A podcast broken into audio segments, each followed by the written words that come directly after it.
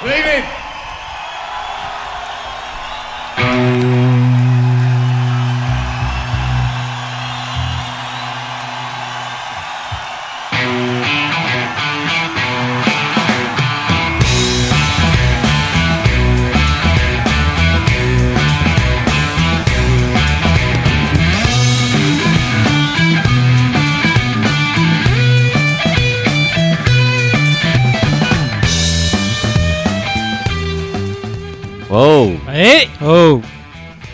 太太棒了，这个这个音乐不错啊！我们这个我们找的这个乐队现在就在现场在在 在在在伴奏，我们是在现场录播是吗？对，因为我们那个有有钱了，我干这乐坛有钱了别啊！吹牛逼了，快点！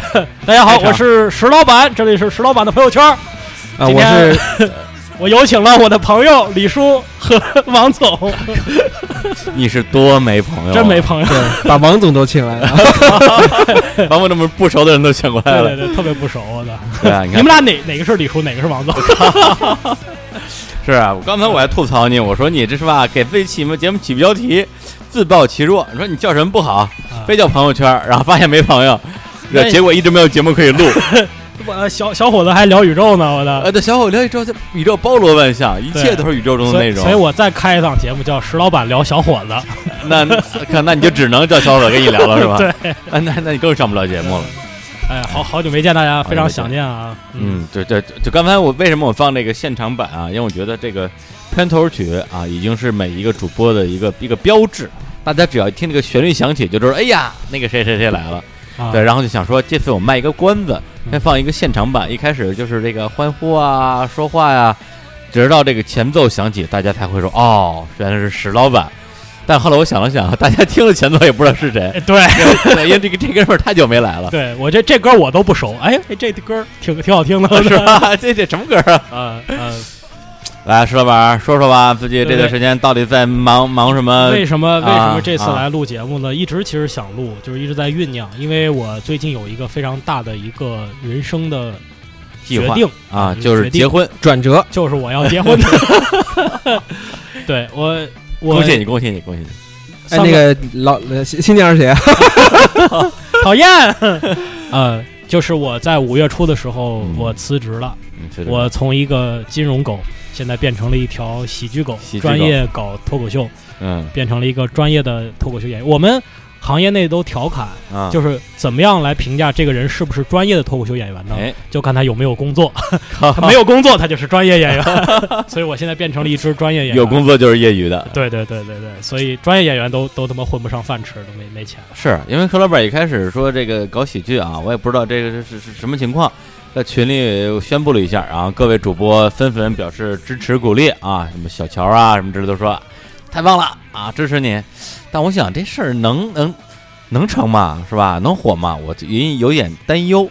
但是后来呢，发现哎，陆续有一些媒体报道就出来了。哎呦，对你就更担忧了一。些非常高大上的媒体就开始报道徐徐老板搞这个喜剧，什么嗯什么这个著名的呃第一财经周刊啊啊一财啊就报道了。嗯我说哎，看来这个事儿起来了呀，是吧？一般一财都采访采访我们大 POGO 这种啊高大上的产品，哦然后一看一财那个那个推了一条微信，啊然后微信那篇文章就是报道十本篇文章，标题叫做。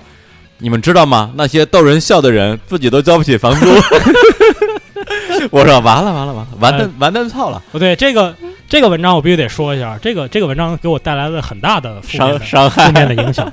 这个文章里提到，就说石老板啊演出，然后他在旁边看，这个记者在旁边看，嗯，说我演出之后呢，收到了一个信封，里边打开呢就两两百块钱，两百块钱，两百块钱，这个事儿对我造成了极大的影响。我今天嗯。严正声明，啊，请我演出根本不用花那么多钱，两百块不要钱都去，两百块真不是给你结演出费，啊。是你的热心观众给你的私人打赏。真是打赏。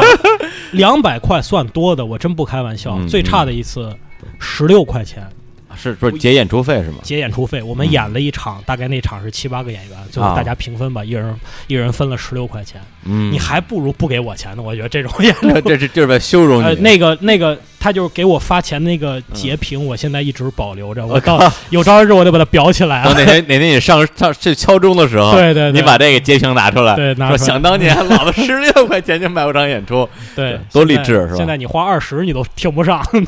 哎不过也是，不过也是啊，我发现这个所谓很多成功企业家的这种演讲啊，或者什么也好，是吧？就是你成功了，你说的所有的什么艰苦创业啊，当年我被人看不起啊，大家都觉得哦，这是成功必经的路程。但是有更多也经历过这些特别惨的事儿的人没成功，没成功，然后就也没有人想知道那些事儿。对对，就是包括呃黄西，就是做做这个脱口秀，大家可能知道这个人，我跟他聊过，他就说，你别说在国内了，美国很多演员做脱口秀，他到一个鸟不拉屎的地方，什么阿拉斯加，恨不得去那儿待一个月，就也没人管他，就每天晚上演一段儿。说那些演员可能就是进了就没住过酒店，就进了酒店以后都不知道哪个毛巾是是是是干什么用的，就就这辈子没没住过酒店，就这样的演员很多。大量的我们觉得美国那个演出市场火，也是那些特别特别拔尖儿的人他才能出来。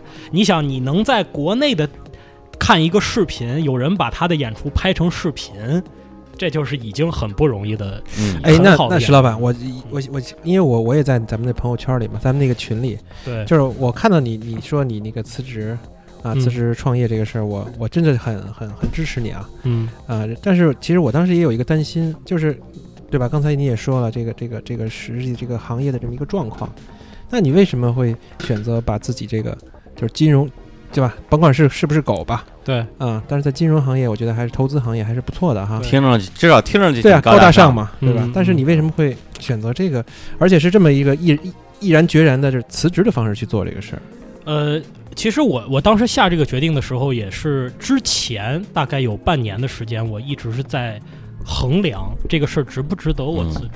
但是后来我就觉得这个市场也越来越好，好到以至于说市场会越来越好，以至于说如果我不辞职，如果我不全身心投入的话，我可能这个事儿我就做不好，我靠业余时间就搞不定，就就赶不上这班车了，是吧？而且我还想，我靠，做金融像我这样的人，一没有财力，二没有家庭背景，我嗯做一辈子，我不可能有多大的名气。也就是个小职员哈。对，哎，在在中国，你要做金融做的很拔尖儿，你要么就智商极高，要么你就有背景。实际那你上就是这样那你就是两条都不沾呗 关键在于智商，但是我觉得做喜剧，我有可能做到全国最牛逼。我以后啊可以给我孙子吹吹牛逼，就是对，当年因为因为搞喜剧不需要智商是吧？对对，你这侮辱整个喜剧行业。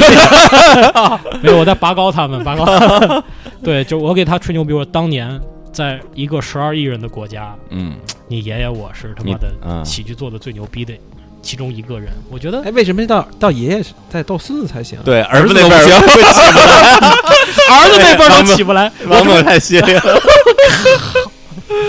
对，其实就就就这个想法，当时就觉得这个事儿我还真不是一时冲动，我充分了考虑考虑的自己的爱好、自己的能力和未来未来的市场，充分考虑之后，我做出这个决定。当时我领导一点儿都就听到我这决决定，我领导就觉得我疯了。但是我给他讲了半个小时，我把他给说服了。嗯，他说：“我靠，那你看来做这个事儿，你真的不是靠着头脑发热，你真的是很想得很清楚。因为我本身就搞投融资的，我对这个市场还是比较、比较了解，就是说我会更加会跳出来我这个位置来看整个市场的发展。我觉得这个事情，无论是从我个人喜好来看，还是从市场发展来看，它都是一个要做的事儿。那我就做了，嗯，我就做了，就就那那那我问一个就是比较，我不知道能不能直接说的事儿哈。那你现在的主要的收入靠什么呢？我基本没收入，嗯，基本没收入，那就是靠靠之前的呃这个靠以呃以前的一些积蓄，积蓄然后有一点收入呢，就是有时候帮电视台或者是网络媒体写点嗯段子，嗯或者是有有一些他还是有有这种喜剧内容创作的需求的，嗯比如说一个产品来要开一个发布发布会，嗯嗯发布会他可能找一个逗逼，嗯找一个喜剧人，比如说王自健那样的，嗯嗯找他去演，但是他说什么呢？他就需要内容的供给。我需要，比如说我我给大内密谈，大内密谈请了周立波，当然这不太可能啊。因为他永远不会请周立波对，因为你永，远请不起。而且我们会会在节目里一直骂丫宁呃的，对对对，你就是臭傻逼比如说你请丫了，丫开口要要你五十万，嗯。但是呢，五十万是请他的价格，嗯。你要让他再说点原创的东西，嗯。那可能会更贵，嗯，那么就会需要一些写手提供这些喜剧的内容，这些东西是有一些商机的，所以隔三差五的能给我带来一点小收入，但是，呃，但是跟你之前的收入也没法比。那个这完全不能，完全没法比。嗯现在我是净流出的，就是嗯净流出净流出，就这说专业术语，你们的听不懂啊？啊，这是你金融术语是吧 对？你以为是那个是吧？其实也是，也没妞，也没妞，净流出，净流净流出的，但是还行，因为！因为你想，我已经有收入了，这个就这个就已经很不易。我一直把我自己定位一个创业人，或者是讲一个创业公司。嗯那在这个创业公司呢刚成立两个月就开始有收入了，这个事儿已经、已经挺不容易的了。我就觉嗯得，嗯，你看两百块钱呢，你看，就这这，我只能说你开心就好。开心就好，开心就哎，不过不从这儿的话，我倒往往回倒一句啊，这一点我觉得正好也可以给大家做一个科普，因为之前一直说，这吧石老板啊啊，金融狗嘎达上啊，之前是做这个叫什么担保，嗯，后来就转转行去做这个这个投资。对，对，那么这种所谓，比如咱们不是担保就不说了，别人投资经理，嗯他们成天是给别人投钱的，给别人钱花的，动不动就几百万、几千万美刀，嗯那他们自己到底有多少钱？他们自己能从这个过程中获益吗？呃，他的他拿的钱和他投资的金额是完全不成正比的。对吧？是不可能成正比，因为，呃，这就跟我我经常举例，就跟那个点钞员，你觉得他 他能有多少钱是一样？因为他拿出去投资的钱不是他自己的钱，对，他背后还有投资人，嗯对吧？你风投其实就是傍几个煤老板儿，对吧？他他背后也有投资人，嗯，他中间拿一个什么钱呢？就拿一个 commission 嘛，就拿一个雇佣金。这佣金为什么给到他呢？就是他在这个过程中，他帮这些投资人选择了很好的投资项目，嗯并且帮他们呃这个设置好了一些交易结构啊，包括法律文本啊，未来的预期收益，包包括管理，他很多人他就会嗯帮你管这个公司。那么他拿的是这块儿的费用，这是他的一个酬劳。也就是说，他除了每个月的这个固定工资之外，是是有一个跟着项目走的一个提成呃，的。对对对，是跟这项目走提成的。嗯呃，但是跟这个投资人拿到的回报，因为投资人他真金白银投进去了，嗯，他拿到的这种利息的回报或投资收益，那是完全不一样的，至少是从账面上啊，啊这个白账啊。就是你说的这套规则，呃，基本上大家都是比较 啊，对，就对对是说对。就是按照一个正式的，就是一个你管理，然后有你自己的一个收益的部分啊。但是在站面底下，我也听说过一些行业里边的一些乱象吧。有，特别是风投这个行业，因为我不做风投嘛，可以说说啊。呃，风投这个行业这个事情还是挺多的，基本上就明码标价，就是投多少钱给你提百分之多少。对，就是就是直接拿回。扣了嘛。我给我给你投一千万美金，对，你给我九百万，我操！这账还挺不好做的。对，因为因为风投实际上这个钱投给公司的这个钱究竟是怎么花的，嗯，呃，外部人不在你这公司的人，你是很难管的，你是很难监控得了的。对对我我这个账随便三刀两刀我就能倒倒出去，嗯嗯我想给谁给谁。对，除非你真到九九百万出去，那有点难。这种事儿就是别出事儿，对，别出事儿，呃，不出事儿，你好我好大家好。如果这个项目比如折了，嗯这钱还不上了，投资人最后较真儿，把里边的这些弯弯绕都找出来了，嗯里边谁在里边收了益，嗯那你那就坐牢啊，那没没什么刑事责任，这对就，是。所以你看，你放弃了如此大好的拿回扣的机会，啊、主要是拿不着回扣，是 拿不着。啊、对，，然后来来来赚这一场二二十六块钱，十六块钱的这个收入，对，那我所以就因为之前也拿不着钱，所以这个决策下的也不是多 多艰难。不是？那还是那个问题，就是说，你一方面就是说很惨啊，就是嗯，交不起房租，然后抽不起烟，对，然后一方面也跟我说我看好这个行业，我要成为这个行业老大。嗯，对，那你这个真不是自相矛盾吗？这个不是，你看好看好的点到底在哪儿啊？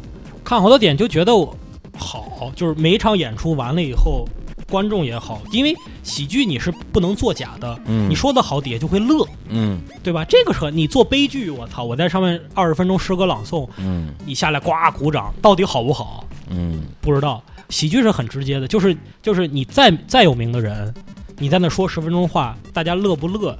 他可能还是不乐。你要说的不好笑，他还是不乐。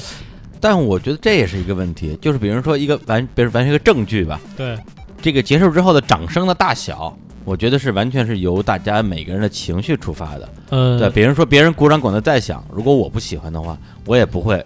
很多是大部分时候我因为我是一个很少鼓掌的人，对，除非我真的特别喜欢，嗯我可能会那种就是猛烈鼓掌。一般就如果说是要是所有人都鼓掌，然后我觉得不过不好意思，我大概就是这样，就是根本就我连自己都听不见这种声音鼓掌。对对对，但是喜剧它有一个点，就是笑声可以传染，呃，发现没有？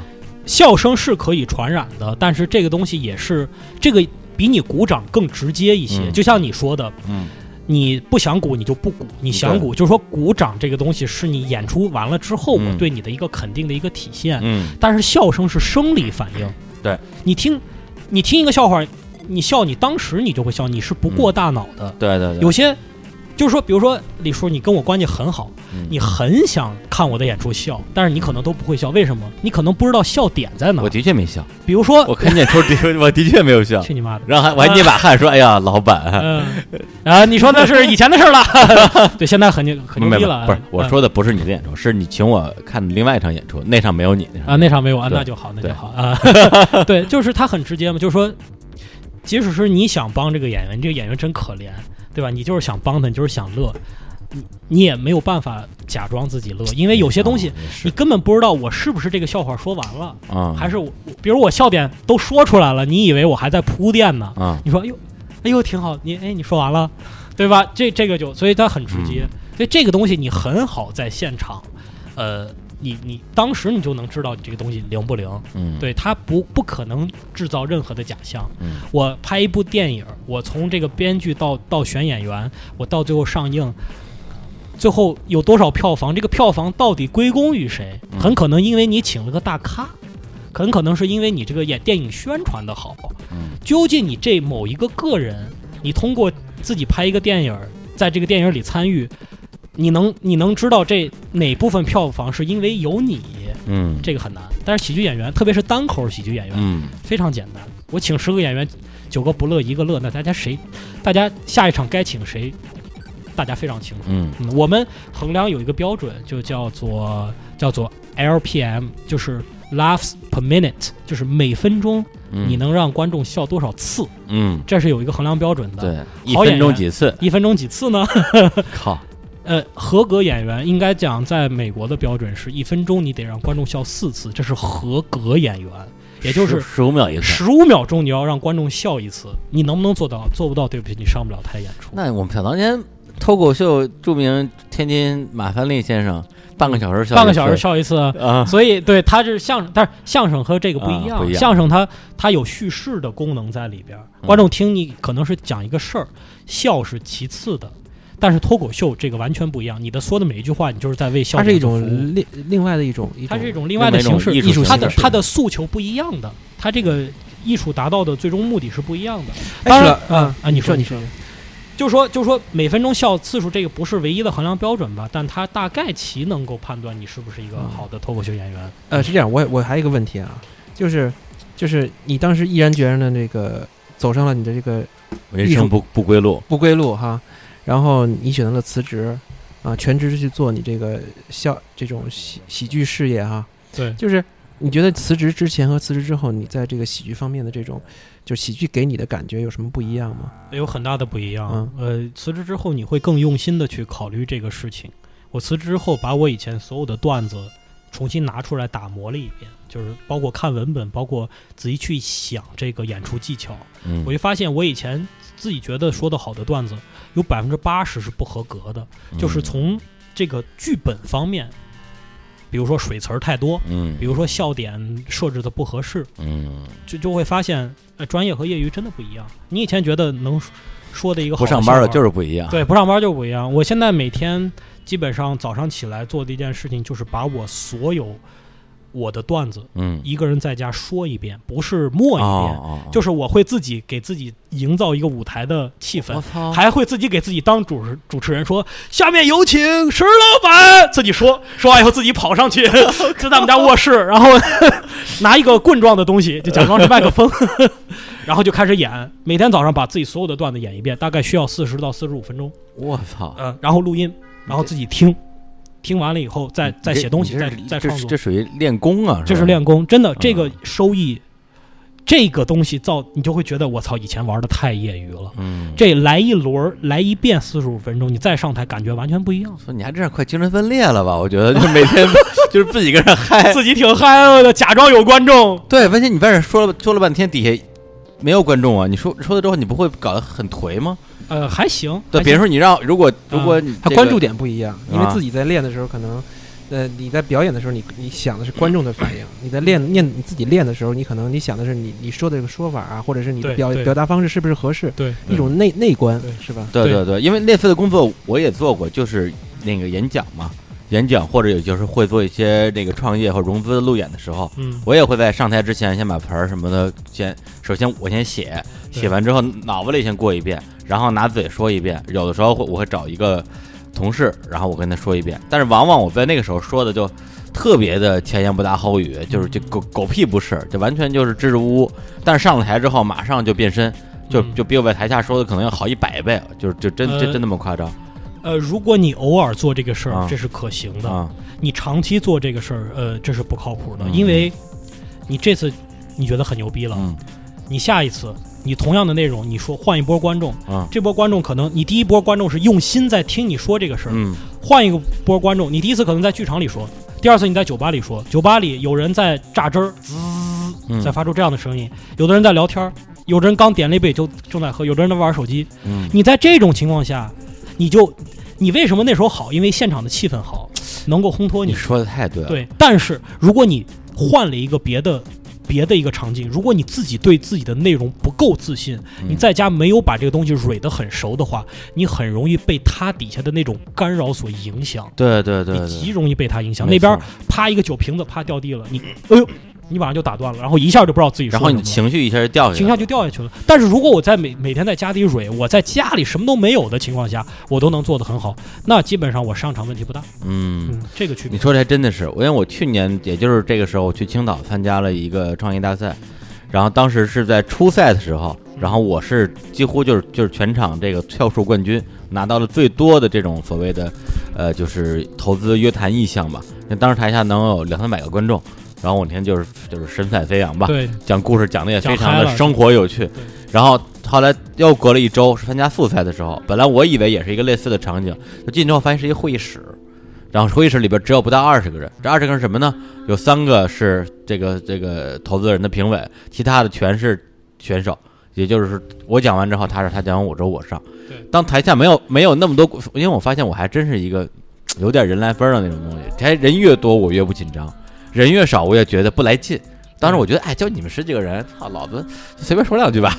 然后我就随便说两句，嗯结果那就那一轮你没通过。就很颓，就肯定我能想象那个场景对特别颓。对对对，当然没通过有各种各样的原因，但是当时我明显感觉自己的那个情绪一下啪就掉下来了，对，就是特别不嗨。对，就是你看底下人一会儿翻一眼翻翻一下材料，一会儿看一下手机，你就你就根本你对，因为不一样嘛，因为上上场的关注很多都是这种所谓的，呃，创业的这种从业者，嗯。对，然后呢，很多就看来看热闹了，大家就那那么我作为一个，首先我做娱乐行业的，嗯然后我我做音乐的，然后我又有很多的故事给大家分享，那当然我的掌声是最多的，对比那些讲什么我做一个什么什么自停车场导航之类的，我讲的更有趣的多。嗯但到第二天，全是跟我一样的创业者，人家不关心那些故事，就就要你的干货。那投资人更是这个东西。那到那个我自己心里就有有根弦儿说，今天我这故事都不好使了，对，我得掏干货出来。嗯然后自然人整个人那个那个说话那种语气啊，就会变得说，气场就不对，就就不一样了。对嗯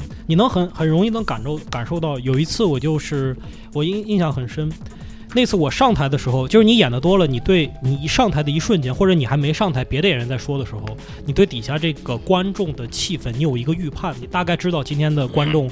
我们说，就是相声行会叫娘年子比较慢，可能就是他意识他反应比较慢，嗯，你会有预判。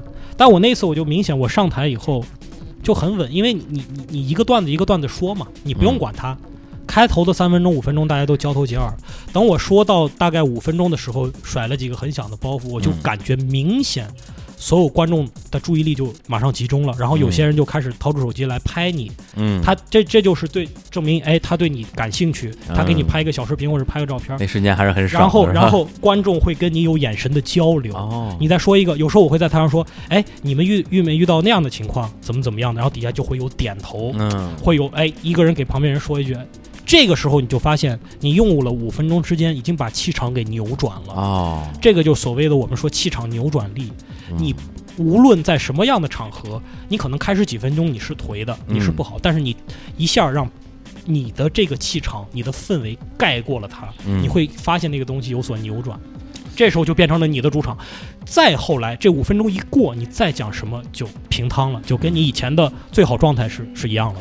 我觉得你还真是把哪些词儿啊背得特别熟了，你才有可能有精力去跟底下的人对眼神儿。对对，要不然你满满满脑子都是想到我下一句说什么。对对，因为我在我在台上，虽然虽然有时候也很嗨，但是在台底下的观众我一个都看不见，我 我觉得都是大萝卜。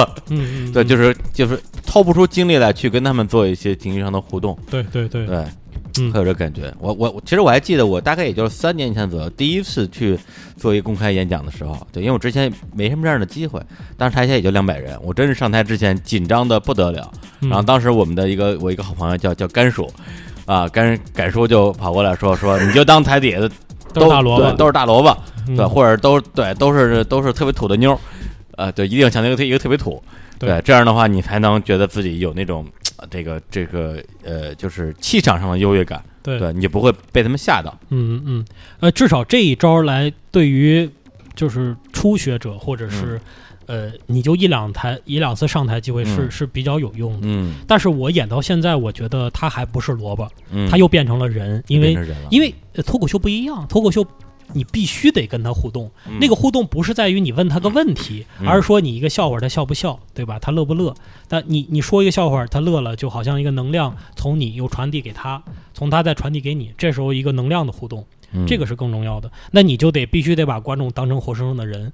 有时候我们在大剧场演出，前面前光一打，底下底下坐多少人你根本就看不见，第一排的人你都看不见。是吧？但是那一开始人就很紧张啊，嗯对吧？很恐惧。你要是在酒吧演的多了，你去那种机场你就会非常恐惧，你就嗯你，就感觉你在对着一个黑洞说话。对对对，但是呢，你还是要你知道它底下是人，所以你才你东西给进去，它是有反馈的。嗯，它是有反馈，就像你在往湖里边啪扔了个手机，啪一会儿出来撒手机，这感觉撒手机就这就这感想觉，太多啊。对你还是那就是另外一个东西你需要突破的，嗯。就是呃，你不光要把东西说出来，你嗯还是要跟他从从他里边汲取一个什么东西，嗯，有道理哈。对，石老板，我再问你一个问题，嗯。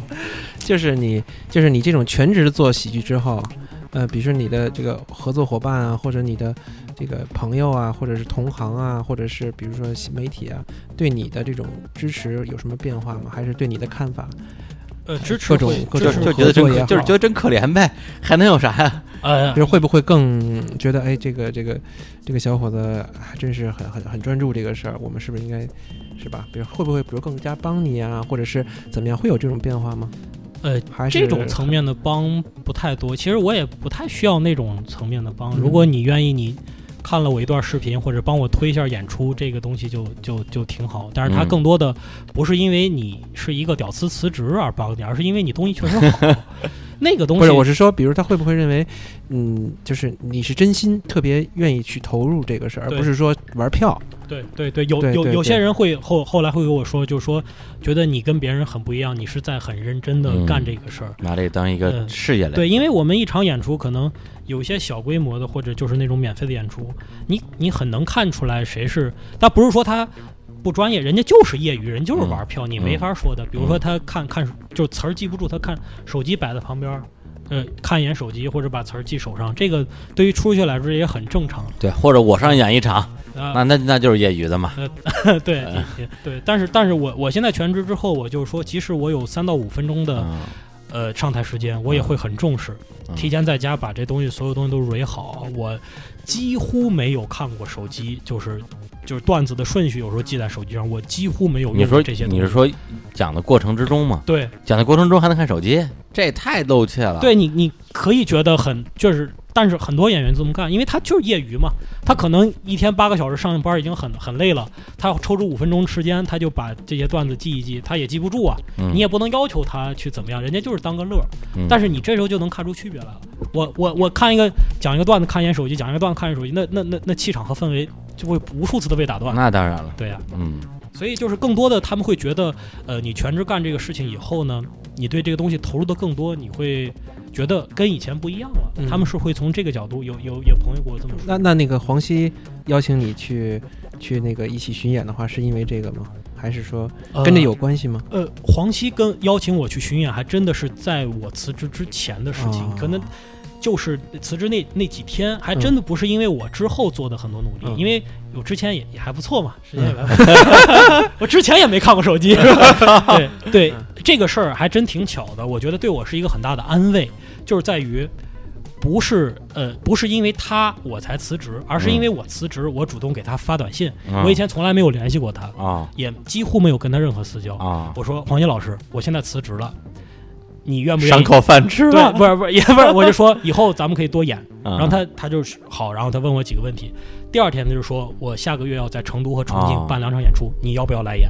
还是有关系的。那还是有关系哎的。对，对，但是你要不辞职，人家也不能这么不是你要不辞职的话，你就不发这个短信。对呀，你也不会发个啊，对，这个是有关系，但是不是因为我要参加巡演我才辞职，啊不是因为有一个很大的呃对对对，很大的礼物在前面，我是觉得不是分分人人家也不管你饭吃，呃也不管饭吃，饭还是管的。那演出演出那两天还是管饭的，就管个饭吃，啊，真是管饭。路费管吗？呃管也管是吧？住宿呢？也管，也管。还往下问，可以了，你别别埋汰人家了。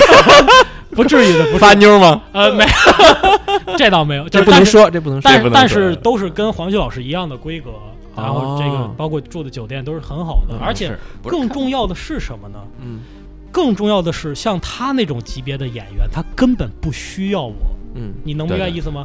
他演两个小时，他请我上去开场演五分钟的段子，对啊，我我那五分钟有我没我，或者换其成别的演员实都一样，哎，就是是完全一就是样。暖但其实他还是乐队嘛对，，而且他，我觉得他其实还是因为，我觉得有一部分至少有一半的原因，是因为他觉得你，你第一，你们之前也认识，他也认可你的这个这个水平，嗯。然后另外就是你，你又跟他说你辞职了，对吧？那他他觉得他就是可能就我觉得是个对你是有帮助的，对他其实是想就是帮你一把，他就是对这些演员的小演员的提提提携，他就是嗯。提携，提携，他就他就给我说，他就说，我觉得让你们去这种大剧场演出是帮助，是有帮助，因为你想，他所有的演出都是上千人的剧场，嗯，跟我们小酒吧里二三十个人的不是同日而语对的。，能有这样的机会，在美国有，美国你大概要在那样的剧场做五分钟的演出，你基本需要五到十年的积淀，嗯才会有人请你去演。但是在国内有这样的一个前瞻者，有这样的一个导师在前面带着你，他愿意嗯他愿意帮你一把，提你一把，这个东西已经是很难用，就是说包不包机票，或者都不是这个层面的问题了，对就是只要让你去，就是对你最大的一个最大的认帮助了帮助和认可。对，而且确实在那两场演出，我学到了很多，收获了很多东西。嗯怎么样在大剧场里边儿，呃，去去去讲怎么样稳住自己的情绪和气场，这个嗯东西是很很好的一哎个。，那你能不能在这儿说说说一两个段子？又又来了，又来了。别在这儿在这儿说不不不不不好，就是你看，你又得羞辱人家，这这不是这这不这个东西不是这样的，不是这样玩的，王总你对，对，这就像前段时间我看那个《奇葩说》，嗯对马东讲自己的童年的被欺负的经历，嗯，就几个小孩儿把他怼在墙角，说马马东是吧？嗯马进儿子是吧？来说说相声，对就是那种，这个这个其实不太好，就是呃，有些演员对这事儿不是很敏感，我对这事儿还是挺敏感的。嗯。我几乎没有在非演出的场嗯。合啊，演过任何的东西，我觉得没有意义，因为嗯。我这么给你演，你不可能，你也你也笑不出来，嗯。因为嗯。气氛和气场不对，人家脱衣舞演员也不是随时随地给你看胸的，对对啊，对吧？你来你来一段，你你是学京剧，来给我翻一跟头，你我又不是街头卖艺的，对吧？嗯。街头卖艺我还得呃敲锣打鼓，我还得画个圈儿，我才开始演，对吧？对，是就是呃，你要想排场，你你你你不倒不是说我我我我有我这个比较拽怎么样，就是说嗯。你要喜欢我的艺术，我在这儿给你演，你不会觉得它好，它不是个好东西，对吧？对，是。对我，它它不会呈现出来效果会很好，而且我嗯。们有那么多的演出，对。啊你要喜欢我，你就去看，又又又又有对啊些都不或者花钱，你对你是一工程师，我说来不来给我敲两张代码给我看看，你干吗？对这个就 对，表演一下敲代码，对对，这个就是我我看这个这个蒋方舟以前说过这个事儿，嗯。就他小时候是那种所谓神童嘛，啊，神童一直在写，然后家里人就来来来两个叔叔阿姨说，啊。哎。蒋方舟，你给大家写一个，他真的就是对着电脑啪啪啪就写几行字儿，然后给大家看一下。表演其实不太好，就中国、哎中国，嗯特别是家长，哎，小孩儿，哎，朗诵诗歌，来给大家背个诗，是吧？就 这种很常见，但我觉得，呃，可能我觉得不太好，没有啥意义。，而且现在你已经不是石小板了，啊，对呀、对啊，石老板，石老板咱们这个有自己的职业尊严，就直接这我我一般会这么说，我就说、嗯我都下班了，咱不谈工作行吗？不谈工作，我就开玩笑，有时候几个演员在在私底下几个大家有时候逗乐说笑话。嗯，说了就说，哎呀，我操，咱别聊工作了，行吗？别说段子了。好吧，那咱们到这儿来插首歌吧。啊，今天我们这个我跟王总、石老板啊，每个人各自准备了一首歌。那个石老板先来吧，刚才讲了好多你这个这个这个故事啊对，啊，我觉得这首歌也非常适合我们的主题啊，来自于嗯沙子乐队。这首歌的名字叫什么呢？叫我还真的说不全，挺哎长的。你大爷，对叫哎我们目前健康向上的小理想啊，咱们先先听歌啊。好。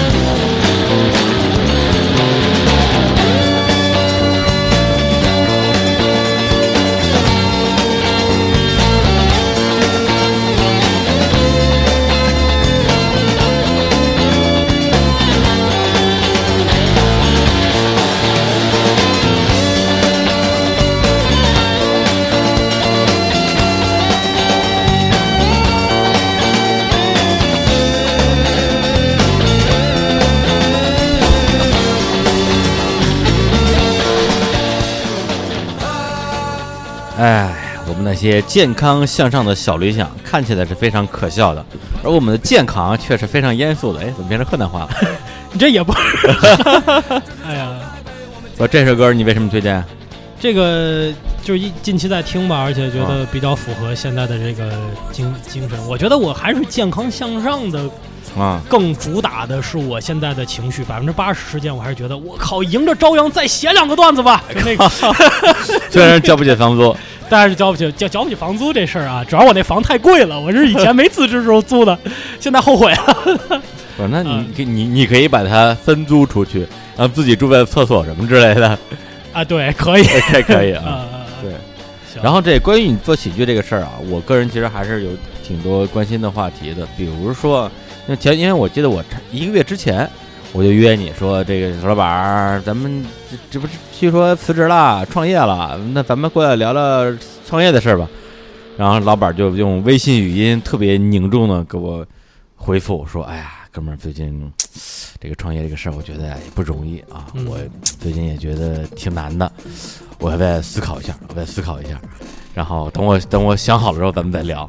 当时我感觉就说完了，这这哥们儿就就颓了，已经颓了，了估估计再过一个月回上班去了。啊，对，结果一个月之后，呃生龙活虎了，就就就跳出来了。对。我想知道你中间到底经历了什么？呃，我我这几个月的情绪基本上是还还是正面情绪居多，但是有时候会特别沮丧，嗯有那么比如说每个月都有 那么没那么几天，都有那么几天，就是就是情绪很沮丧，有比如说演出演的不好，嗯，对吧？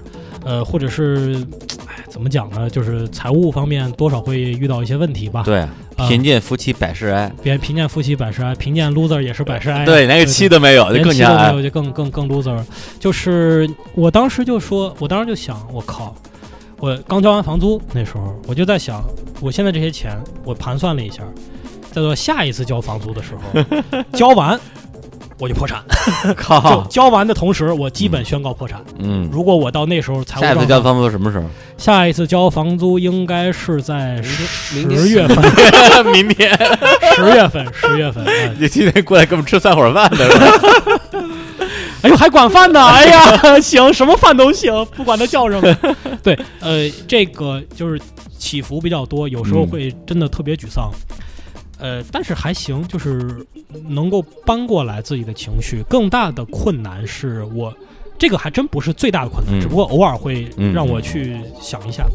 更大的困难在于我每天都在做抉择，我该干什么事儿和嗯我能干什么事儿，在这在之间做抉择。嗯我给你们举个例子，就是说，组织演出和参与演演出之间的这个矛盾。嗯，现在很什么现状呢？所有的演出都是演员自己组织的，就很业余嘛。对啊，但是你要找一个专业的人，比如说我找我考乐童给我来弄，或者是找李叔 POGO 给我来弄。嗯，我们弄 PO 我们 POGO 不做这个，假设说啊他，们乐童也不做这个。啊 假设说就说嗯、多没人管。就是就是因为没有，我就想说的是这个事儿。首先，现在这个脱口秀这市场太小，份额太小，以至于外行人根本嗅不到这里边的商机。嗯，不是说没有，只不过他嗅不到。这个蛋糕太小，你请不到外外边的人来做，你只能演员自己做。对，演员自己做就什么问题呢？他就会分心啊，对吧？就就会把你自己本来能放在创作和表演上的精力移出来一大块儿，放在演出的运营运营上上，嗯对吧？很多人很多人都跟我说说，我们现在有场地，你来办一场，或者我们现在呃有有有什么样的渠道，你你来弄一场。但是我知道。呃，运营一个演出是事无巨细的，很很烦的，对吧？这个对李叔也很清楚，从从宣传文案到票务，到怎么样组织演员，到这个场地座位怎么摆，灯光怎么弄，音效怎么弄，非常麻烦，非常就是琐碎。琐碎。基本上我们有几个演员，他主要他他一部分精力在自己弄一个演出的场地，嗯，他就给我诉苦说，我弄了这个之后，基本上我半年没写段子了，没有精力。对啊，但这个事儿我能不能干呢？我肯定能干。对，这个事儿就是说不好听，凭凭我以前在金融行业的能力，这些事儿不算什么事儿，只不过事儿，说实话，我觉得一般人都能干，一般人都能其实，没什么难就是就碎就是就是就是耗时间。就是耗时间，嗯对吧？整天你盯着那票务系统，我操，今儿卖两张票，明儿买三十张票，你是得关键问你卖两万张票，我我盯就盯了，对卖两张票我也得盯一天。对对，也得盯一天。对，这就就是琐碎，就是烦。所以我一直在这上面的事情，我会做，每天都在做不同的取舍，包括还有很多诱惑，比如说诱惑，呃，对，有诱惑呀，比如说节目，很多节目，包括你现在能看的这些电视台的主流的嗯脱口秀的节目啊，可能嗯都都找过我们，嗯要不要上节目啊？嗯，要不要露露个脸那？上啊？干不上？呃，我有自己的考虑。呃，这个东西，不上节目对那对你你没有什么坏处呢？又能出名，又能赚，又能拿钱，假设说，假如说他让我出不了名儿，这个事儿就没有意义，对吧？嗯？假设让他他让我能出名儿，反倒也不是什么好事儿。怎么说？如果我特别火，我有一个三分钟的段子，我在电视台讲了，我一下火了，现在所有的电视台都在找我，我没货了。我没嗯东西，我就这三分钟的好东西。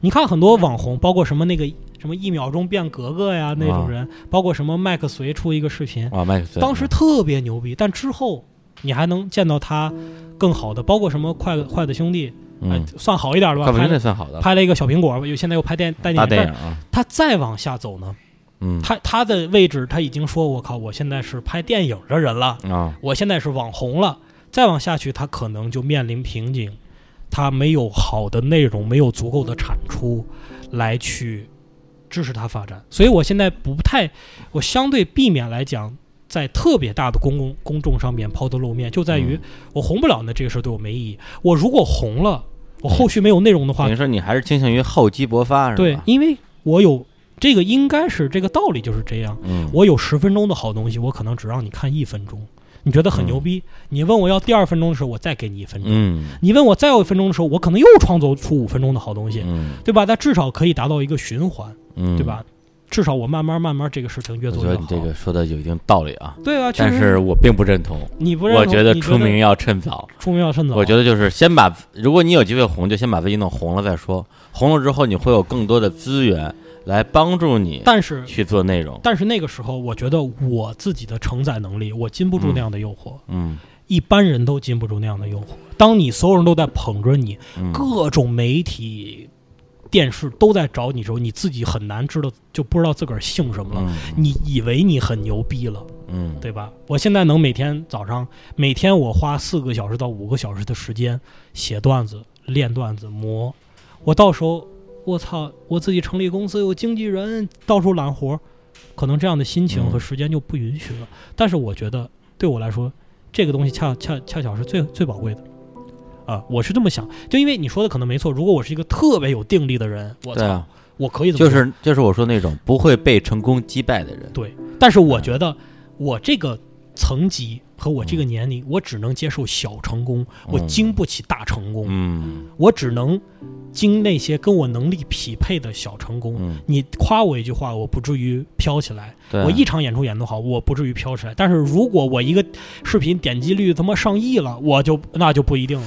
对我觉得这个可能跟跟那个，比如咱们跟大家更熟悉的这种演艺行业去比较啊，嗯如果你是一个歌手，你一首歌红了，那对你来讲几乎没什么坏处。啊，对对，那你就去唱下一首歌就好了。对如果你是一个演员，你突然红了，那你就演下一部戏就好了。对。但如果你本身是一个创作歌手，或者你是个导演，你本身你是做内容的，对，那你一首歌红了之后，那么你接下来的创作压力肯定会比较大。对，然后这个时候你到底还有多少精力能够放在创作这个事情上，还是说直接就说，哎，那先先先先赚钱，赚够钱再说。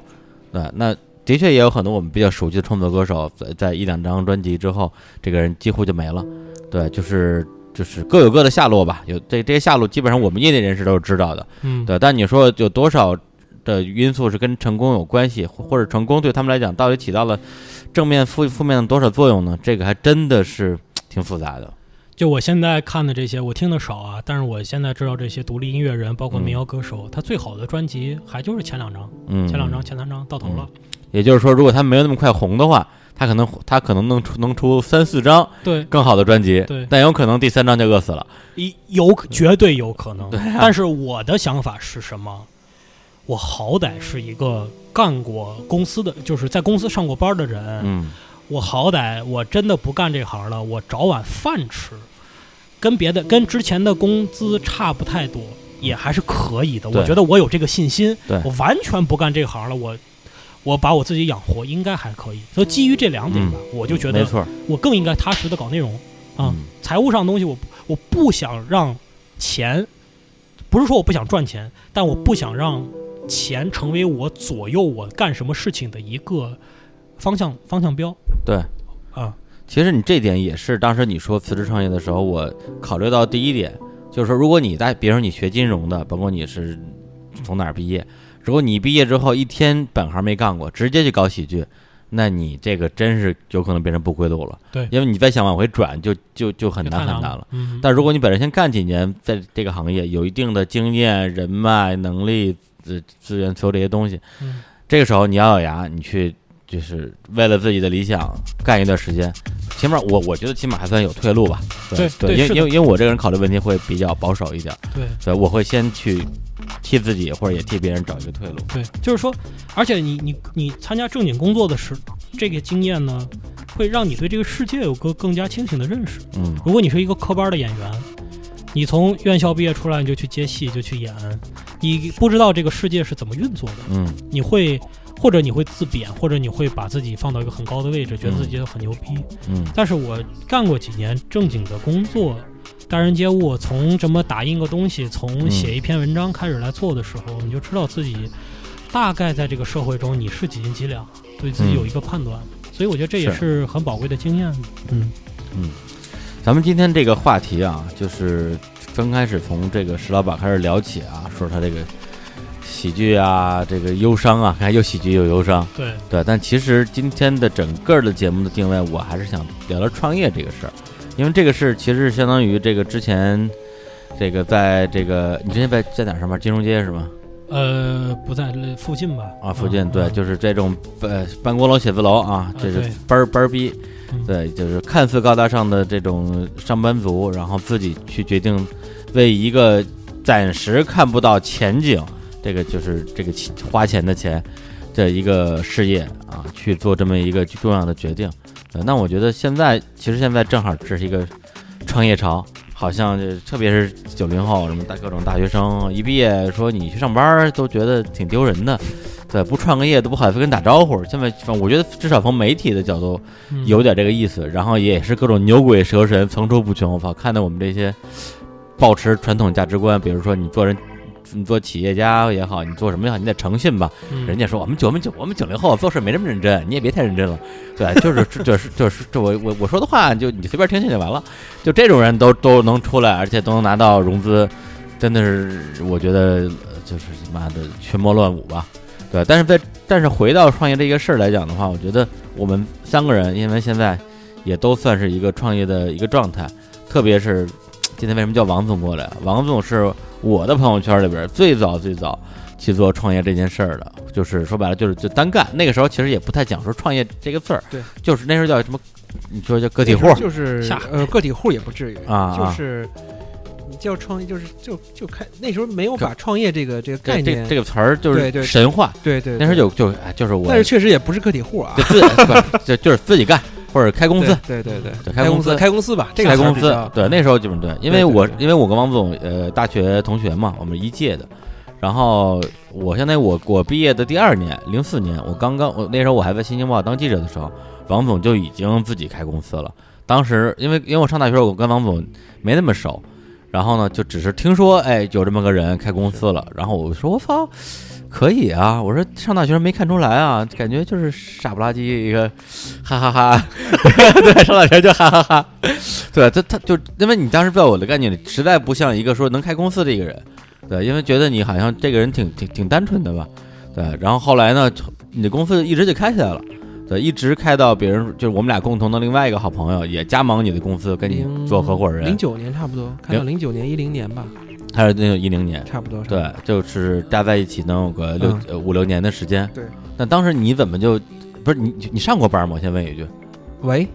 喂。啊，上过上过上过。啊。我是大学毕业以后，嗯，是，哎，其实我的工作经历特别特别简单，啊。就是上大学的时候，后来当时有有老师介绍。啊。啊，毕业之前就给一个公司去做那种就兼职也好，还是那啊。种实习也好，就帮他们写程序嘛。啊因为我是我是学计算机学的，计算机的啊，对，咱们是在一个学院的，对一个信息工程学院的对对对，然后就帮他们 帮那些人写程序，然后一个月给好像给两两两千多块钱吧，啊，零啊零零就是零一零二年毕业前嘛。毕业前，对对对，然后后来呢，呃，毕业以后就直接去那个公司了，因为当时我，因为我是一个比较那个时候没有什么太多想法的。嗯。啊，就是反正有有工作就上呗。啊。啊，而且而且也也干过了，而且那个时候就是因为那个公司当时，呃，有一个在在那个长安街那边有一个小小小叫什么呀？二层楼，啊然后呢有好多同事，然后下了班以后呢就就打 CS 嗯，打那个三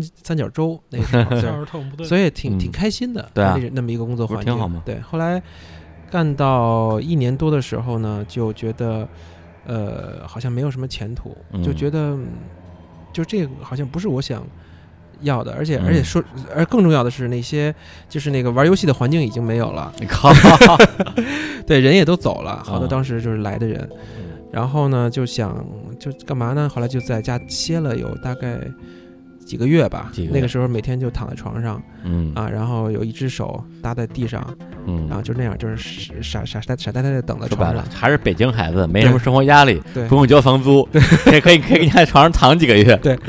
躺了大概有几个月，后来也是一个朋友介绍吧，到另一个公司，然后后来前后又干了有一年左右，嗯。所以实际上，呃，我在毕业以后大概工作有两年半嗯。啊，在公司里打工。后来我为什么开公司呢？是因为这个事儿其实说起来也挺挺，就是并不是我蓄意的开公司。对，是因为那个时候，因为我们做软件嘛，嗯。就很肯定有很多就朋友啊什么的，活儿，对，找你做，然后找你做的时候呢，人家很做多了以后，很多客户就跟你说想要发票，对，就 要发票，因为都是那个对公的嘛，呃不是私人，呃因为你要比如说光帮朋友的话，比如几百块钱这种是就无所谓了。你要是比如呃上了好几千上万的那种，你就人家都要发票。嗯但那发票呢，我当时呢就是有点懒，因为你其实可以去地税局、呃税务局或者找朋友给你开，开完以后给人家。但是我当时我又交个税点呗。再交个税点就完了。但是我觉得那就就就开个公司吧。你你你你比较懒，所以你选择了一个更复杂的事儿，是吧？对，当时其实是想的是，就是当然也有一些私心吧。我觉得就是如果说有公司，就是你你这个名，这个就所那时候想的比较简单，啊就是所谓的现在所谓的品牌、嗯是吧？IP 啊对，就有有一个就是能够持续性的东西，因为你如果你拿老拿别的公司的话，别人老老记不住你，老记得是你的人名嘛。嗯后来就就大概注册了一个最低注册资本的公嗯司，十万块钱。对对，然后当时买那个发票机啊花了两两三千块钱，然后几然后整个开发票才花了两才发票才两千多，啊对，然后但是我整个投资大概投了都得十万块钱，对，就然后就是我现在还记得你公司名字呢。对，啊对什么什么实地地通，嘛，对也不知道他怎么想的。对，这是我爸想的，啊，你爸想的。对然后。呃就慢慢的就是就是事儿赶事儿了吧，啊。然后这这然后慢慢就开始有人找你做东西嘛，因为那个时候你咱们是就是做外包开发是吗？对外包开发做软件做软件。呃网站，主要是以网站为主，网站为主。而那时候就我一个人，啊啊靠！对，就我一个人，还真你就是就是个体户，对就是还不承认？不不不，个体户还不是个体户是三万块钱注册资本，个体户发的发的那个牌照不一样是牌照是不一样，啊这样啊，对啊个体户原来不是一种称谓，不是不是是一个就是是一个是到是一个工商注册工商哦注册的时候专门有一个叫做个体户就那卖菜的，叫它叫个体工商，商户，啊。对。开小饭好馆那都是个体户。好吧对，对对后来呢就是这么做，然后反正。中间也遇到一些问题吧，嗯。比如说自己比较孤单啊，嗯。对吧？而且一开始注册的时候，刚开始开公司，嗯就一个人，你不可能租一个大办公室，办公室啊，对，那所以就租了一个地下室，嗯，然后大概十平米左右，然后不见阳光，嗯，嗯暗无天日，暗无天日，然后，呃，但是我也装了电话了，对，那时候反正就是做的还挺挺挺，感觉还挺挺开心的，而且在那个过程中其实也锻炼了一些，就是因为那时候自己也做开发，对吧？也嗯。做销售，嗯，因为你那时候你一旦说你辞职你自己做之后，那你肯定就不光是说光自己做这这自己手头这件事儿的事儿对你做销售这个事儿也当时也让我特别震惊，对啊因为我觉得你也不像做销售的，我确实不在做销销售的，我因为一开始我跟别人说话都不是特别嗯。就是自然，嗯。啊，比较紧张。然后后来呢，就是看当时是看书啊，还是呃，反正给自己很多这种就是正向的激励啊，灌鸡汤，灌鸡汤，对灌鸡汤，每天迎迎迎着朝阳说对今 今天再卖几个单，然后就进钻入了地下室，对，然后等出来的时候已经天黑了，对，就这样。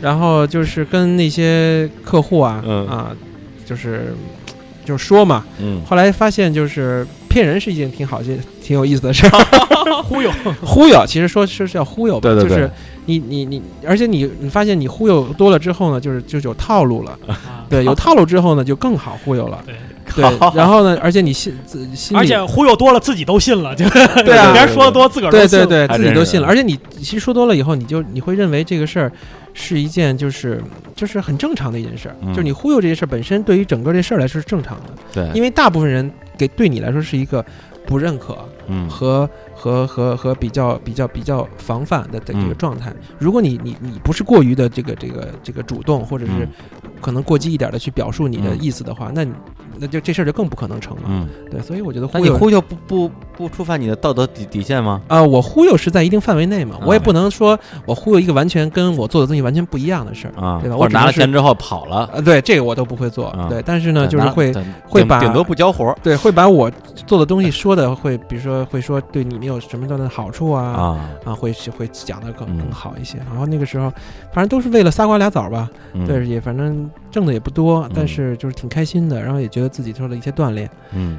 呃，大概那么做了有三四年，嗯，后来就是你你公司人最多的时候，应该有有那个是后来了，啊后来就是就是那个就是咱们共同那个朋友啊，啊，我们我们一起合作之后，嗯，那个时候也很有意思，啊因为他那边他也是一个艺艺术家啊啊，，艺术家，不是我不是不是我这个名字可以说一下啊，就是我我因为我我因为那叫山总，对什么叫山总呢？因为我上大学的时候特别文艺又二次元，对然后就给自己起一网名叫合同，对然后呢，他呢，因为我觉得他也就是特艺术，然后特特长得又丑，然后 然后呢，就是很很像个妖怪。对然后我就从日本的这个神话里边找到另外一种妖怪，叫山精。嗯，山是那个一个河一山哈，对对，嗯一山一河，还真是啊！操，山就是那个山的那个山，对鲸是鲸鱼的鲸，对是一种在山里边儿在山里边儿这个生存的鲸鱼。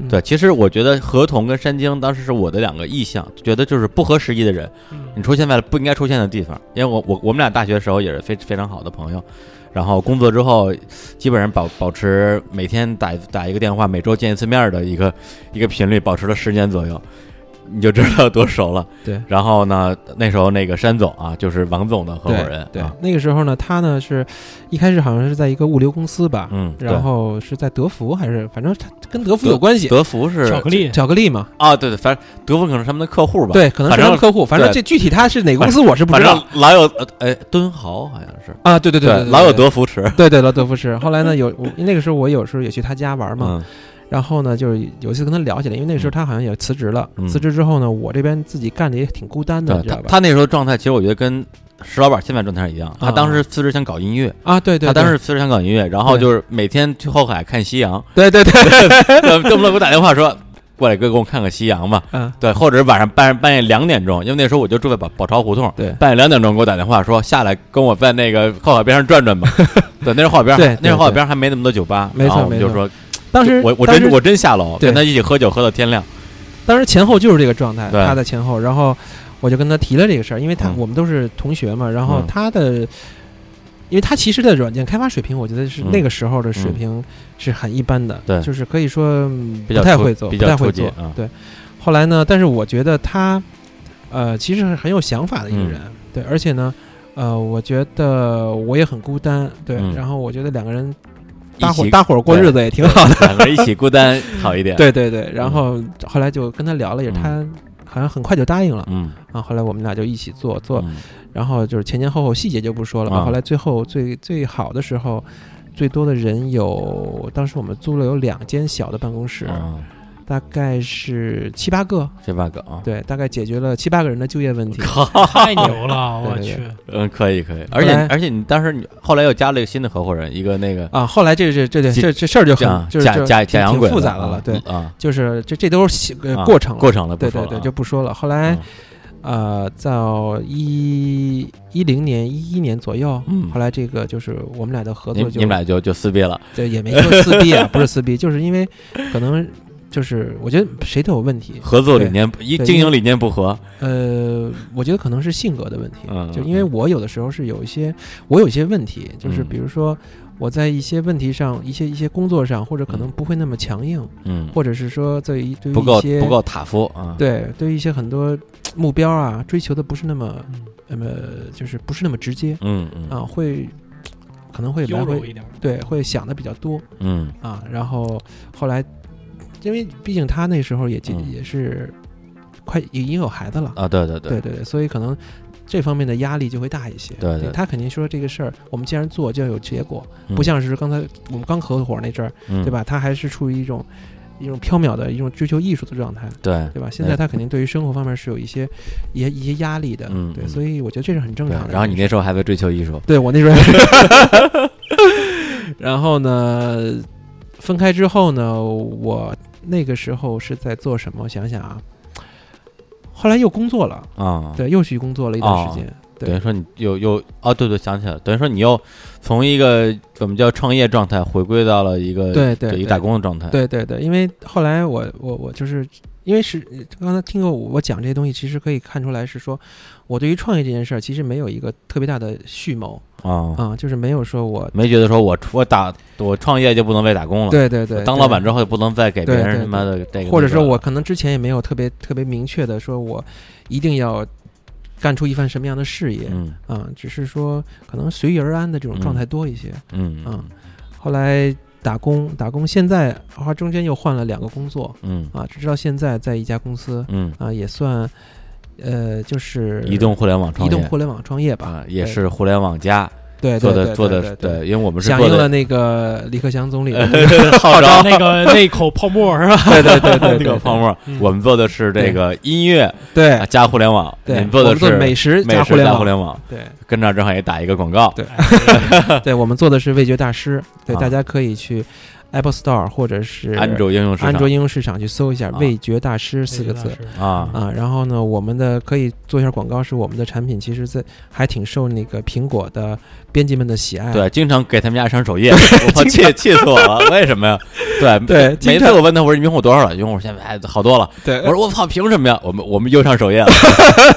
我然后我说我操，你们可以啊，苹果都有人，这个对对介绍一下，说没没人，真没人，真没人。但是我们都很奇怪，因为当时其实我们之前是确实有一个朋友，我们的公司的同事的朋友是在苹果里边，但是嗯当时他们也说过，苹果他们内部其实这些就是通过关系去去做这个事儿不太好就做。递话不太好使。对，后来呢除除？非你能你能递到库克那儿。后来我们第一次上首页的时候呢，很有很有意思，就是说，哎，突然发现上首页了，然后就赶紧问那个同事说，哎，是是不是你朋朋友帮的忙？嗯后来问了一下，说，哦，我们那个那个朋友在休产假呢，对，对，并没有什么对，卵完全卵关系。对对，并没有什么卵用。对，后来呢，结果后来中途也上过一些分类的首页，嗯排行榜的首页。后来最近的前前个前一一两个月又上了一次首页，就是反正大家可以去尝试一下。嗯就是如果对一些对美食、对品质生活有要求的人，嗯，对里面会受益匪浅。嗯它是一个比较相对很高端的一个对比较高端的嗯对美食文章，包括餐厅的推荐之类的。对，因为你产品刚刚刚上线之前跟我聊过，对那时候你想，你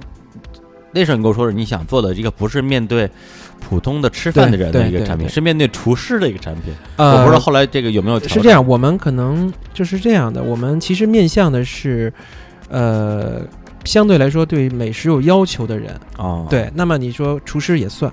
啊，等于说你们是一个什么升级版的大众点评是那那概念吗？呃，我们可以叫，如果说跟大众点评比的话，可以有点类似于小众点评。小众点评，嗯对哦对对对，就是小众的美食行业的一个一个点评，因为我们里面其实还邀请了很多这种就是中国。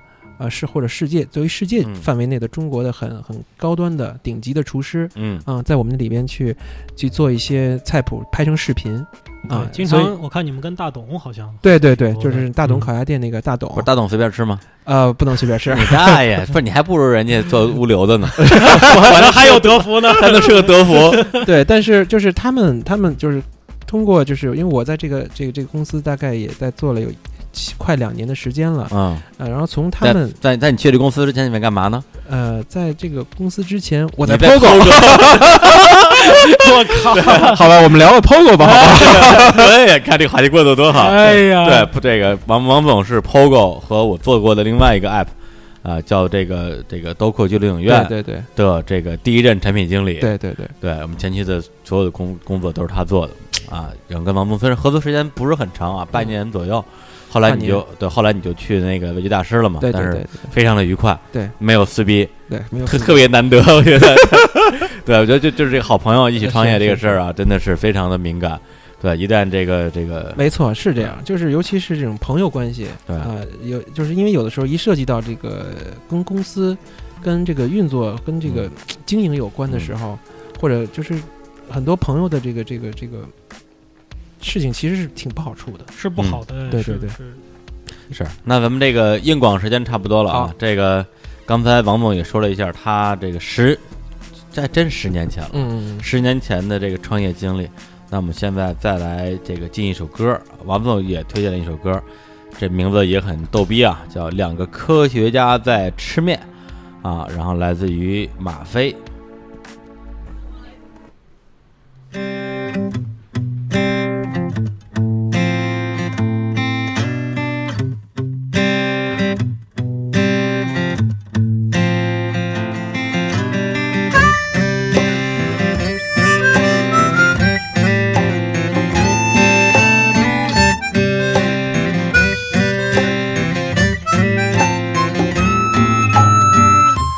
早上又没洗脸，又是我一个人吃的饭。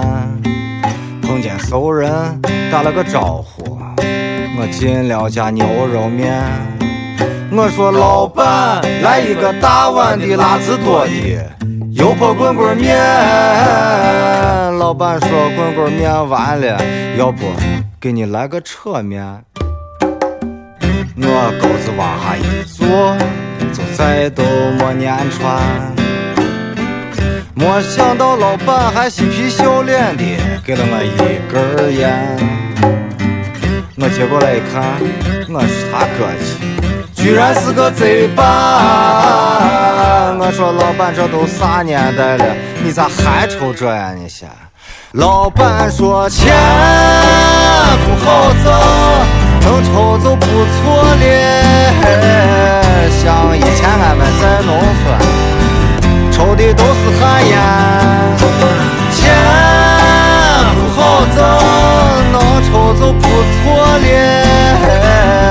像以前俺们在农村，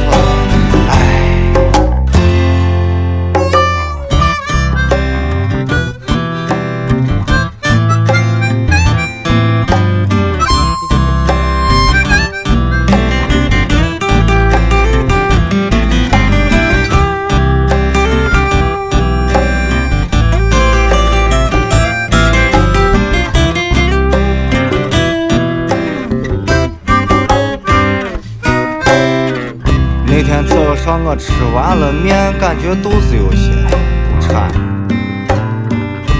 加了一卷包子，我就赶紧往毛子窜。到了毛子一看，臭气熏天，脏的是没地方站。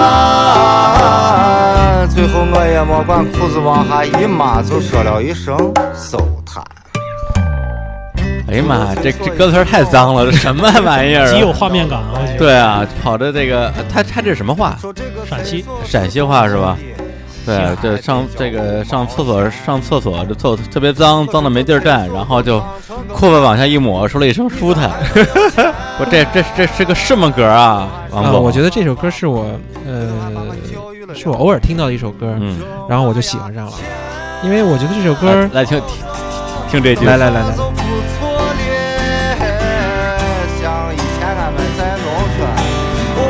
我挖个坑坑就解决了。钱不好挣，能上就不错了。其实你想说的是这句是吧？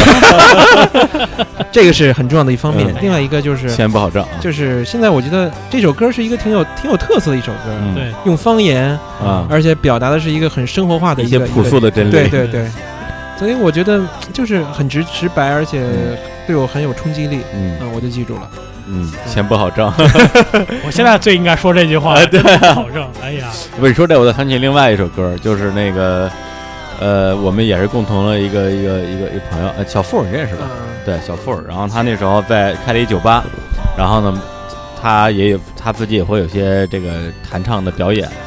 然后呢，我们那时候每次我一去，他就唱万晓利的《下岗了》。嗯，反正他每次唱完这歌，过不了多长时间，我就会换工作，而且换工作之间，我经常也也说，哎呀，好累啊，来先休休息半年吧。然后就是最后小博说，你你要以以后你再来，我不唱这首歌了，一唱你就下岗。哎，然后那个刚才王总跟石老板啊都聊了自己的这个第一次创业啊，那么这个李叔啊也也也回忆一下峥嵘岁月。对，因为想当年的确不容易。对，对，而且我这第一次创业呢，跟王总跟这个石老板也多多少少有一些交集。对，因为我第一次创业，操，就我我都忘了哪年了，是一零还是一一还是呃，你一一年说你说那个巨牛巨牛网啊？巨牛网是11年一应该是年，因为我一一年回国，我你回国啊？一回国因为我们是一零年分的嘛，啊，对，为为什么为什么这么说呢？因为就是这个王总的前合伙人啊，就是山总，一一零年跟他分手之后，分手之后，他就找了一个新的项目，对，就是跟我一起合伙，然后做了一个网站叫巨牛网。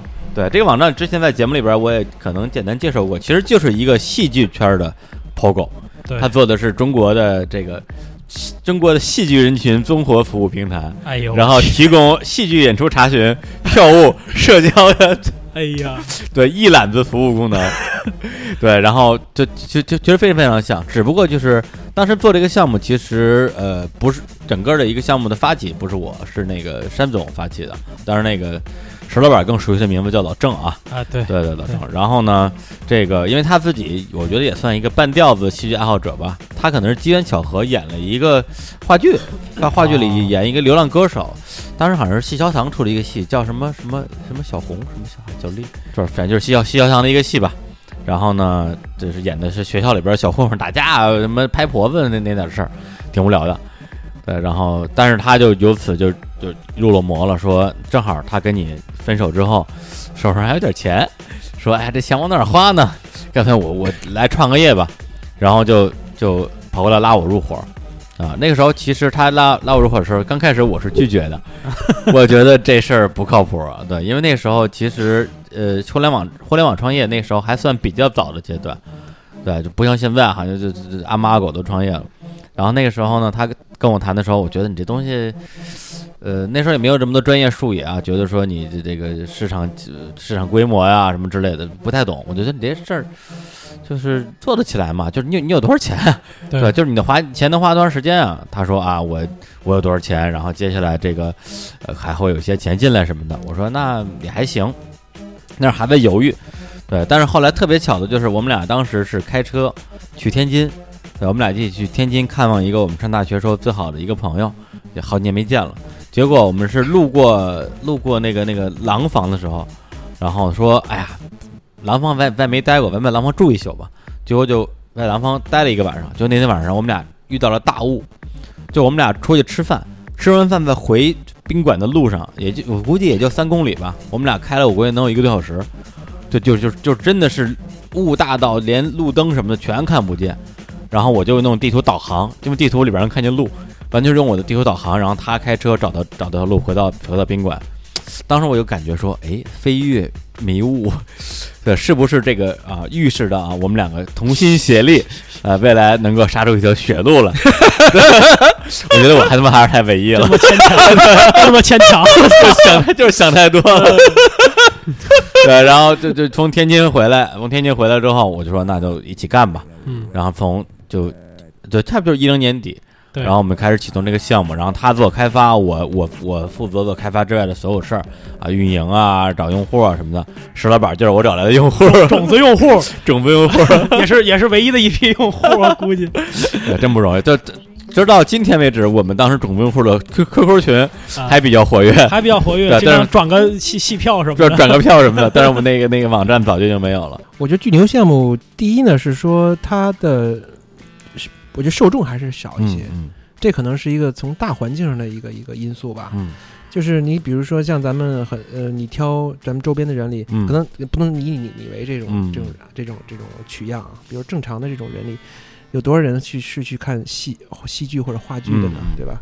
这个我觉得比例很低，嗯相对来说，至少这个阶段比较低。然后，另外就是可能从这个资源方面吧，嗯啊，资源方面可能你，毕竟它相当于就做一个渠道嘛，嗯对吧？巨牛网是做一个渠道，纯渠道了，纯渠道，没有什么资源背景，嗯那自然它就会会，你要想把这渠道搭起来，你就需要这些资源。那需要这些资源，你就需要一些东西去换这个资源。对，但是呢，你又没有那么多你能换的资源，嗯，就你没有什么东西你能跟人交换。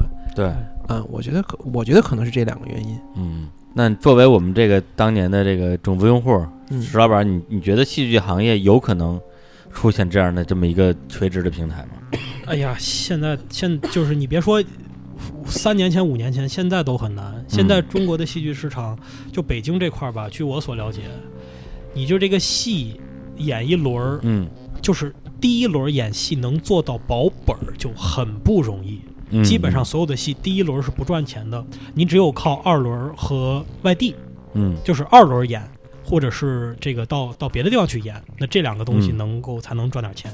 因为一个朋友现在是在一个呃这种戏剧就是做做做宣发出品的这个公司，他就给我说了一个真相。嗯觉得戏剧本身，呃，当然受众少，一直是这样，一直是，而且是它它的复制成本很高，就是它的，我演一场花一百万，可能演第二场还得花这么多钱，嗯。就是它不会因为我它不大规模是它不是一个音像制品。它，不是一个音像视频，它不会因为大规大规模的复制和传播来降低它的编辑成本，嗯，所以这两个因素导致它这个市场不会特别大。嗯，那么这个市场都不大的情况下，你的边缘、你的衍生行业怎么能好？对对，对。它它好不了。对。而且你又是纯渠道，比如说你自己做戏剧出品，嗯或者做你引一些国外的剧，买一些剧本过来，或者是引一些国外的剧团，那不一样。你现在是纯渠道，大家对你的粘性是极低的。对，因为当时其实我觉得俊杰想做的一个事儿就是叫做平台嘛。对但是做一个平台的话，我们真是有点太以小博大了。尽管我自己做媒体在戏剧圈有一些资源，但是真是到你要把他们搞定这件事情上，你你跟那些比如说本身我就是做戏的人，嗯然后我做了很多年，我出来做这样一个项目，比如说那肯定还是不太一样的。或者说跟比如说跟 POGO 举例，POGO 背后有有一摩登天空，那么我们我们整个的一个一个背景是不一样的。那同时，音乐人群，我老实说，我觉得比戏剧人群还是要多一些。这叫多的多多多多多了。你啊想中国现在一年多少多少个音乐节，中国多少 live house，对，就就这个场次最后比起来，对，还是还挺大差距的。嗯，它线上的传播成本也小，嗯，音乐音频嘛，我们可以听，我们可以复对制。戏剧没有办法对，而且你看音乐乐音乐节也好，或者说所有的音乐现场表演，都可以用这个音乐本身，是录音作品本身当成一个传播的载体，线上传播的线。上传播，但就当个宣传品用嘛。对对，但是你这戏剧拿什么传播呢？对你把你把这个你拿手机拍一段放到放到网上去，几乎看不出任何的这种感染力来。它的它的现场和你在家里看是完全不一样，除非是你用特别好的设备嗯，你来拍，有好好多机位，至少得得有四五个机位，你还得有现场收声，对，你有这样精良的，比如说英国国家剧院推出了一个项目，嗯。就是它放了好多特别精良的视频，那个嗯东西也许可以。嗯，包括我觉得仁义每年出的那几个戏，我在我看来他的视频都不太合格，嗯，他都做不到一个我能在电视上看能还还原那个现场，这几几乎是不可能的。嗯，是。而且你那时候都是个网站，你说啊，对对对，说实话，现在谁还做网站？当时我们要是什么东西都一模一样，然后就做的是 app 端，没准儿就拿得住，没准儿就拿得住因为那时候做 app 的人很很少，很对，那个时候是一个呃，大家涉足领域还少的，对。但是现在你说谁还看网站呀？对啊基本上没有人没有人做网站了。对，所以说当时说白了，我跟山总也好，我们全都是这个这个领域的就是菜鸟，小白对，对。完全是小小白创业，嗯，然后就自以为可以改变世界，后来发现哦，原来世界是这个样子的。对，不，但是这点其实现在回想起来，我我倒觉得说很正常。对，要那那事儿成了的话，只能说我们太幸运了。就是对，而且那种幸运对你的不一定是好事儿，啊，对，就就又是就是你那个理论，成功不要来的太太快，是吧？对对对，对，然后包括我那个，因为我我我我比那更早之前，我在这个美团网也也工作过嘛。然后你像王兴，什么叫连续创业者呀？就是屡败屡战。对嗯你要是一战成名，哪来连续创业？对在，王兴第一个项目校内网，然后就是用户量已经多到他的服务器都崩了，都融不到资。然后跟红杉啊各种创业公司聊聊到最后，红杉说比较了一下，我觉得我还是更倾向另外一个产品叫占座网，然后就投了占座网。占座也也没了，早早就没了，啊就是就在校校内跟占座里边选了选了占座，嗯然后校内最后就属于反正呃圈儿里都这么说吧，就是贱卖给了千象的那个呃陈一舟，啊就后来后来变成人人网人人。网现在还健在吗？这个呃，还健在，还健在。对，人人网最现在主要还是做游戏吧，啊，对 OK 然后对后来发现互联网什么最赚钱，还是他妈做游戏啊最赚钱。对但是财报也很难看。啊然后他在他在这个等于就是这个是败在融资上。他下一个创业呢，叫做了一个叫海内网的，他想复制校内网的成功，他想做白领社交，结果就是有点像 LinkedIn 的那个啊没有没有，开心网开心网，他其实啊。对他想做开心网，结果最后就是败给了开心嘛。啊，对这个产品，都都有公认为是败在产品上，产品做的不够好。对对，然后接下来又一个项目饭否，饭否输在哪儿大家都知道，最后败给了这个环大环境上。所以他想复制 Twitter，Twitter 可以那么做，他不需要养一个内容审核对这个问题，所以到最后，因为当时我们这个也跟一个互联网的一个前辈吧，之前当过雅虎的这个这个中共区老大的一个呃谢呃谢文儿也聊过这个事儿。最后谢文儿说一句话，说你觉得有关部门是更相信一个跟我们有长期的密切的这种合作关系的新浪或者腾讯，还是相信一个在华清家园的一个民居里边儿只有十个人的一个小公司能够做好 Twitter 这样一个一个类别的产品？一个量级的这个一个产产品对对对就是就是这个问题嘛。对，对，所以就是后来王王兴前段时间出了一本书嘛，叫《九败一胜》，我觉得特别符合他的这种性格。对，就是他妈的创业这事儿实在是没有你想象那么简单。尽管现在大量的九零后新贵，然后有的是真材实料，有的是牛逼哄哄，拿到了数额不等的投资，但但我觉得这个事情怎么说？这个现在对于创业者来讲，其实更加严峻，因为那个时候你你不行，你就会失败。嗯，现在呢，你不行，可能还有一个更加泡沫化的投资的行业。对对对，现现在其实很多的创业者也好，团队也好，是被这泡沫拖起来的。对，对，对他们到底是好事坏事，这个只能是过回头再看了退潮之后才知道谁在裸泳嘛。啊。是这个对但是有的人觉得说，那我起码我起码游过，你游过吗？嗯我曾经被被被吹上被吹上去过，你飞过吗？嗯，你知道吧？就是到最后还是看个人的修为跟造化。对对，好，那这期节目也聊了这这也聊这么多啊，这个从喜剧开始聊起，然后从从这个戏剧结束，对，就是这个故事告诉我们，这个这个圈儿不好混，哦，对了，我还得说一个事儿，我插一个硬广啊干嘛就是我那个又硬广哎，我这个辞职之后呢，我其实成立了自己的工作室，叫石老板和喜剧工作室。啊，为了开发票用是吧？哎，对，呃，还没有还没有成立公司呢，就是这名字。啊然后这工作室现在就只有我一个人呐啊，但是呢，我们有一个公共账号。啊，上面推送的呢就是石老板相关的演出信息，嗯大家可以来关注一下。这个公共账号啊，公共账号就是那个媒体的那篇稿子，说你交不起房租的那个，哎，对，里边也写了一句，说石老板的公共账号的阅读量经常不超过两百个人，就是那公共账号是吧？两百人不错了，最低的一篇是十三个人。靠靠靠！啊，我估计有一半是我我自己看的 啊，所以呢，希望这个大内的这个大咪咪来拯救一下这个尴尬的事实啊。对，怎么也得冲到两百五是吧？哎对，那个这个公众号呢叫石老板 comedy，就是 C O M E D Y 那个 comedy 石老板 comedy 啊，就可以搜到。然后到底怎么搜？到底是搜石老板石老板 comedy comedy？对不是那那石老板这三个字是汉语是拼音是拼音啊拼音嗯。石老板 comedy。哎，你这玩意儿太难搜了，谁搜出？不是我直接搜石老板的什么什么中文搜得出来吗？呃，应该搜不出来，他应该只能搜那个号。啊、哎呀，不是，但是大内密大内密谈我们搜那那你搜得出来啊，搜石老板和喜剧，应该能搜得出来。是吧？啊，搜不出来就就给我打电话呗。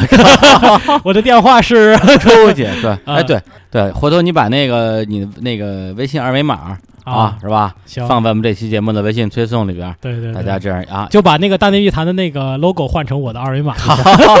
想太多，嗯，好，就这个是吧怎么定了好嘞。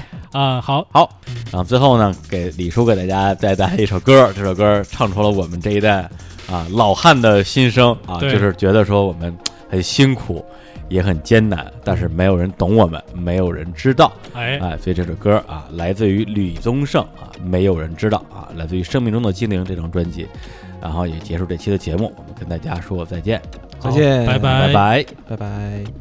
没有人知道，没有人知道我的心，我的心。没有人知道，没有人知道我的心，我的心。我是不是要注定孤独，去面对以后漫长的路，陪伴痛苦，寂寞无助。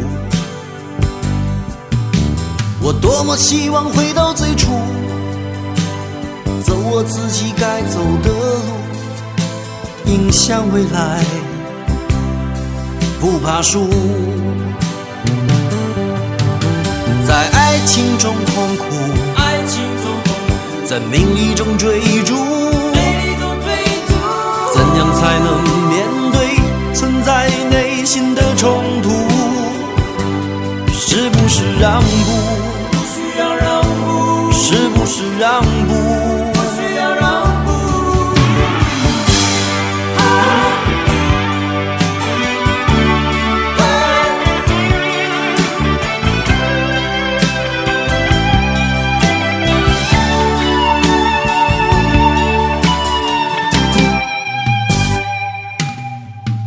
没有人知道，没有人知道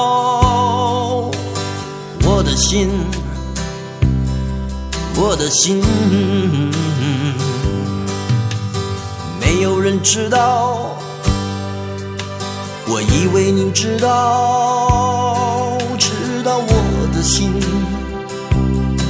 我的心。我是不是要注定孤独，去面对以后漫长